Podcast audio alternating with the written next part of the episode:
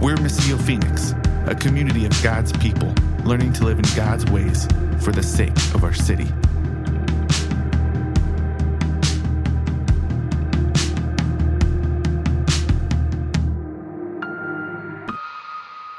So it was about half an hour after we had passed the last town that it suddenly dawned on me. And I said to my friend, Hey, we didn't fill up our gas tank there, did we? Well, how far back is it? About 40 miles. Should we turn back? Well, how far until the next gas station? He asked me. So I pulled up GPS on my phone. It's about 93 miles to the next gas station. What does the fuel gauge say? Oh, it says we have 100 miles. We're good. Okay, great. This was toward the end of an 18 hour drive day. We were on a tour going around the country speaking at different schools. Uh, we had traversed 21 different states, and we are driving 18 hours that day so that the next day would only be 16 hours in order for us to get home before we had some other appointments we had to make. And so we did the math and we split it up, and I was going to do six hours, and he would do six hours, then I would do three hours because you're going to be a little more tired your second shift, and then he would do three hours, and the math was mathing, and we were going to make it to our hotel probably around midnight, maybe one in the morning. And so we were doing this drive, and this was during his second shift, and it was starting to get dark. It was getting pretty late, and there were no more street lights. There were no more highway lights. We were driving in the dark in the wilderness. And then a funny thing started happening. The fuel gauge, the little digital number on the screen, wasn't accurate. We would drive five miles and lose seven miles. We would drive 10 miles and lose 13 miles. And that that number just started rapidly decreasing. And we were like, what is happening? We're not going to make it. And we're going to be stranded in the middle of nowhere. The only lights out here are our car headlights. What are we going to do? And so we just start praying, God, would you, would you multiply the gas, the fuel that's in our tank right now, like you multiplied the bread and the low, the bread and the fish. God, would you just, would you preserve what is here and just make it last longer? Stretch it out, God, so that we can make to the next destination and we hit zero on that fuel gauge. And did you know you can drive for a while on zero? if you pray. and then we saw it the fluorescent glow of the flying J sign. And it was like you could hear, ah, just sing out, right? And we made it. We made it. And not only was there fuel there to put in our car, but there was a Carvel ice cream inside. The good news just kept getting gooder. And we fueled up on all kinds of stuff. It was a good time. And then we made it to our destination. This, this scenario, this story, maybe is a little more contextual for us. We can kind of see maybe what it means to have some, some light shine in a dark place through that story, right? Or, or to maybe to kind of be looking for something that is not enough being stretched out and preserved. Some, something that is maybe about to die, maybe lasting a little longer than we thought it should. Jesus uses two other metaphors that were more contextual to his audience. But when we hear them, maybe we, we hear different things. The light one, I think, we probably have a little bit more of a grasp on, right? We all know what it means to be in darkness and then have the lights flicked on. That one makes sense to us a little bit. I think there's a little more there, but we'll, we'll get to that. Uh, but, but with the salt, what do you think of when you think about salt? Here's what I think of. I think about how my wife gets on me that anytime we order food at a restaurant, without even taking a bite first, I immediately grab the salt and pepper shaker and I just start piling it on. And I could tell by looking at it, it's not enough salt and pepper on there yet. I don't know what the chef did back there, but they never put enough on it, right? So I do that. I do that with her cooking. I do it with my own cooking. It doesn't matter how much salt and pepper I did while I was cooking it. When I get it on my plate, it needs a little more salt and pepper, right? I think of seasoning. I know I'm going to die of bad cholesterol, like at a young age, but whatever. YOLO. I, I think of seasoning, right? Isn't that what you think of with salt? And I've definitely heard lots of sermons around that on this topic of like, You know, Jesus is talking about you are the seasoning of the earth. To his disciples, maybe like, hey, you get to go and make it flavorful and taste good. Like, be good news in that way. And I, and I love that. I think that's a really good contextual way for us in the way that we think of salt. I, I don't think, though, that's how salt was necessarily thought of back then. In fact, there, there might be some times in Scripture where seasoning is talked about, where flavor is talked about, uh, spices is even used, but never salt in that way. Salt was never used in that way. Salt uh, has been used to talk about purification in the Old Testament. Uh, in the book of Ezekiel, there's this weird reference that like talks about when a baby's being born, rubbing salt on the baby. I don't. I think. I think it was for purification, right? Uh, we didn't do that when our kids were born. The, it, in, uh, with Elisha, he uses salt to purify the water around the city of Jericho. And so there was this picture of purification that maybe might have entered their brains, right? But that still wasn't the primary role of salt back in this time. The primary role of salt in that day was as a preservative. They didn't pump things full of chemicals like we do in our food now and, and call them preservatives and say, like, now this bread's not going to go moldy for like five weeks sitting on your counter. I don't know how they do that, right? Uh, it wasn't that type of preservative. This is a natural preservative. In, in this region where Jesus was speaking, they likely would have gathered it from the Dead Sea, a natural salt that would preserve their food. They didn't have refrigerators or freezers, right? So, what do you do with a lot of meat? You wrap it in layers of that salt and you store it somewhere. And so, this would allow them to extend the lifetime of their food, the food that they needed to extend their own lifetime of their bodies, right? And so when Jesus says this phrase, you are the salt of the earth, possibly purification entered their minds, but I think the, the predominant thing they would have thought about with salt would have been like, wait, we're, we're a preservative? What do you mean by that?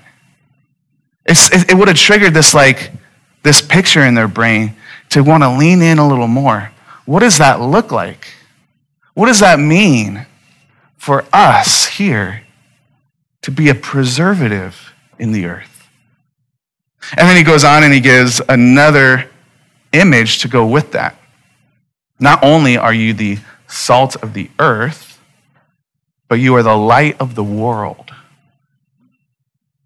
And he says, a city set on a hill cannot be hidden. And so we, we get this idea of light and a darkness, but think about in their context what that would have meant and what it would have looked like. The image it would have conjured up because they didn't have streetlights when they traveled. And they didn't have headlights because they didn't have cars, right? And so when you were traveling from town to town in the dark, you were in the dark. You could see the stars in the sky maybe, but not much else lighting the path for you. And this would often be a really dangerous time of travel because this is when bandits and robbers would come out. They're, they're waiting on a pathway for travelers to come by, and there's nobody else around, and it's dark, and they could get away with whatever they wanted to. And so, when people were traveling, and then they would see, just like that fluorescent glow of the flying J sign for us. They would see this light maybe just over a hill. They'd say, what, what is that? There must be a city up ahead. Civilization is near. We're getting close to what would have meant for them safety, rescue. If we can just reach those city gates, we've made it. There's going to be a bed there, maybe that we could rent for the night. There's going to be food that we could buy, but we'll be protected. And Jesus is saying, hey, you are a preservative. You're like a refrigerator. You are a light. You're like a flying J sign. I'm trying to contextualize it. Maybe it's losing its meaning. You're a preservative and a hope in this world. Now, fascinatingly enough, here, Jesus is not speaking to who we picture in our brains he's speaking to, maybe right off the bat. Because usually when, when I would read this, I would think about Jesus sitting down with his 12 disciples, and he's telling this to them. And so we get this picture like Jesus is saying, Christians, you know, those who said their prayer, right, and raised their hand, those who have been saved, those, those who maybe have been through a discipleship class, like Christians who get it. You are salt and light. But remember the timeline here in Matthew's telling of this. In Matthew 4, he called a couple of those 12 disciples, but he hasn't yet called all of them. Who had followed him up this mountain? The end of Matthew 4 tells us that these crowds of people who had been healed by Jesus from their skin diseases, from their sicknesses and illnesses that were threatening their life, from being paralyzed, from having demons oppressing or possessing them, people who are cast off from community and ostracized. And then Jesus comes and he heals them. He preserves their life for them. And he shines a light in the darkness by offering them good news and hope and community. Those are the people that follow him up this mountain. And so at the beginning of chapter 5, when it says he went up the mountain after he sat down, his disciples came to him. That word, that Greek word, mathetes, I don't know why math, like, how does math and disciple work? We'll figure that out another day. Mathetes, that, that just meant a follower all these people who followed him up the mountain. This is who he's speaking to. And he says to them, You are the salt of the earth. Not you will be. Not if you stick around long enough and you learn from me. Not if you prove that you truly do believe and you're following after. He says, You are the salt of the earth. You are the light of the world. And what is happening here? I think what Jesus is doing, what I would like to submit to us this morning, is what Jesus is doing is he's speaking to humanity. He's speaking to people who have felt the darkness and the brokenness of life. They have felt the decay of life. And he's saying, listen, He's, he's, retelling the story. God created human beings to care for and cultivate this earth. He created human beings to oversee it and have dominion and control and care, to be a light and to be a preservative. And what have we done? Instead, by rebelling against God, by becoming something other than what God created us to be in His image, trying to take things into our own hands and into our own control and become God in His place, we instead have brought decay and darkness. And Jesus, the God of all things, the light of the world, who came in the form of a human, is reclaiming this role of humanity. Human beings are to care for and cultivate and tend to this earth. We are to be the preserving agent here. And think about what, what salt looks like, right? Like, I, I told you my affinity with salt, my affection for it. I don't just put one grain of salt on my food. Do you taste salt when you put one grain of salt in your baking? You do not, right? Salt is only effective when it comes together. And, and I think Jesus, he, he says this, you are not individually. He says, y'all. Y'all are the salt of the earth to a crowd of people who have been ostracized and outcast from community, and he's bringing them together now. And he's saying, This is what this is to look like. That when you together, as a community, live in the way that God designed for you to live, you get to be the preserving agent in God's good creation that his goodness continues on longer than the decay wants it to. You, y'all, are the light of the world. Now, that one, I'll, I'll admit, That one is a little hard for me at first. Because in John 4, Jesus says, I am the light of the world. We, we, uh, we're singing the song John and Amy introduced to us uh, called Kingdom Come, I think, right? That Run Collective song. And it says, We are your church. And the line originally said, We are the hope of earth.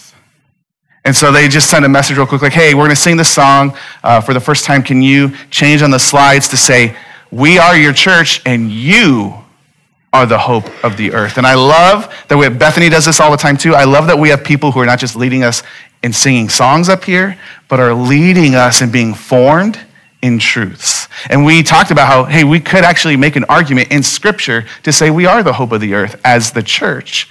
But when you're just singing one line, you don't get to make a theological argument, right?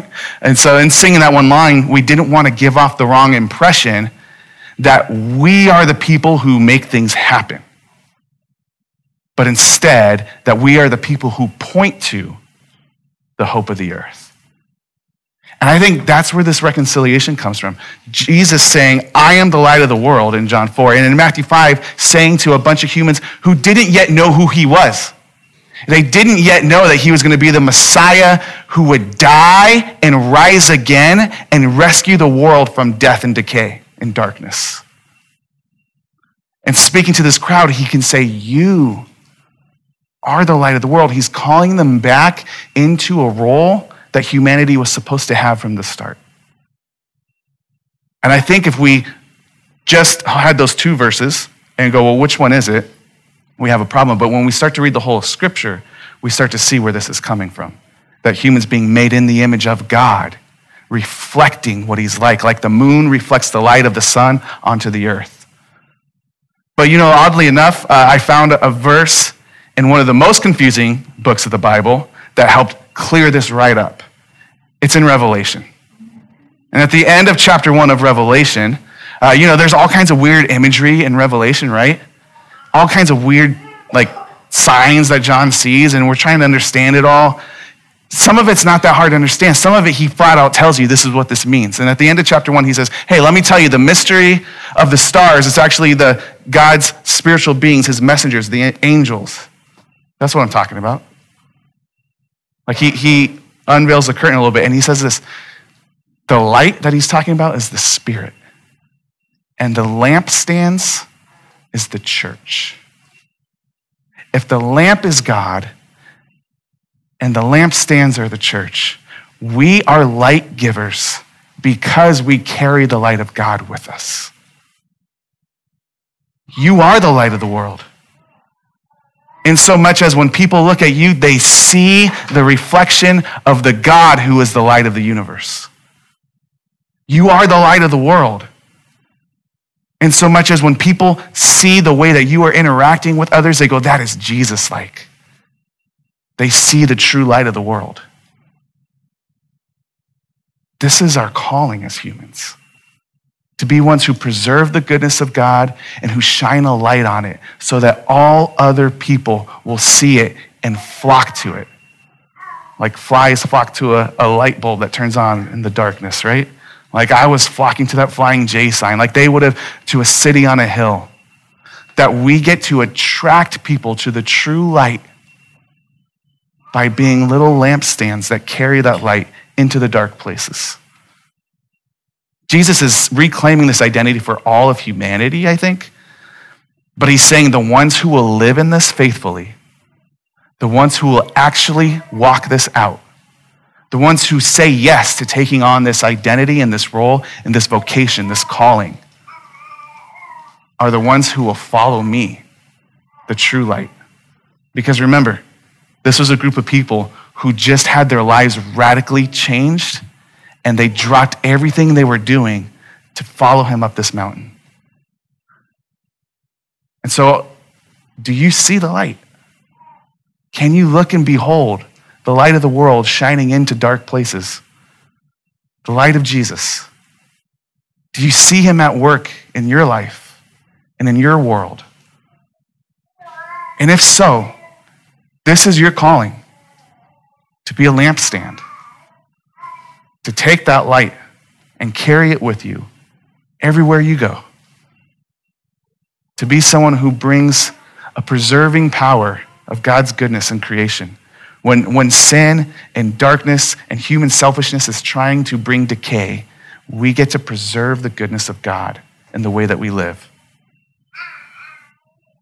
And we get to spread his light and show that to people. Or maybe you say, I don't, I don't see that light at work right now. And here's my challenge or my invitation is to be honest with that. Not, not to pretend, not to pretend like, oh yeah, I'm going to fit in here and I'll be one of those like, yeah, I see the light, sure. I know this is a thing I'm supposed to say. I know that, you know, we're supposed to do these things when we show up on Sunday. No, no, my, my invitation is to be honest with that because when you start being honest, that's when you start to see more clearly. When you are honest, you start to see truth more clearly. And this is why we started, this is why Jesus started with the statement, blessed are the poor in spirit. Come to this place saying, I don't, I don't have it. I don't have enough. I, I don't know what to do. I don't see it. And be honest with him about that. And Jesus, the light of the world, the one who shone the fullness of God's radiance in an infant being born in a poor town in a manger in the quiet of the darkness of night. He's a God who loves to show light in the dark places. I believe with that honesty, he will reveal himself to you. And so be honest with that. Ask to see the light of Jesus. And when you do, know that it's going to change you forever. Know that you can't hide that light. Moses went up a mountain and he saw the brilliant radiance of God, and he came down and his face was glowing. Jesus has done that for me, for many people in this room. Not that our faces glow, but, but we now, how can we cover that up like you put a, a bowl over a candle to try to snuff out the light? No, no, no. Jesus is saying it's more like a city on a hill. It's, it's a whole bunch of little flickering lights coming together. When you saw that city in the darkness, you saw light because there were not light bulbs back then. There were a bunch of candles lit up in different homes and in different buildings. And so, as we together, again, those multiple grains of salt, those multiple flickering candles, together, we get to show a more radiant and brilliant light to the world around us. And so let's pray that we could be those people. And as we pray and we lead ourselves to the table here, we remember that the light of the world went into the darkness of the tomb. And I love Jesus' words here. No one lights a lamp and puts it under a basket, but rather on a lampstand. Remember what Revelation said, church? We are? On a lampstand, what happens? They tried to hide Jesus into the darkness, and that light burst forth out and then was given to the church. As Jesus ascended, the Spirit came and little flickering flames showed up above all the disciples in that upper room when the Spirit came upon them. The light now being carried by us. So as we go to the table, we remember Jesus went into the darkness on our behalf, but he did not stay there. Pray with me.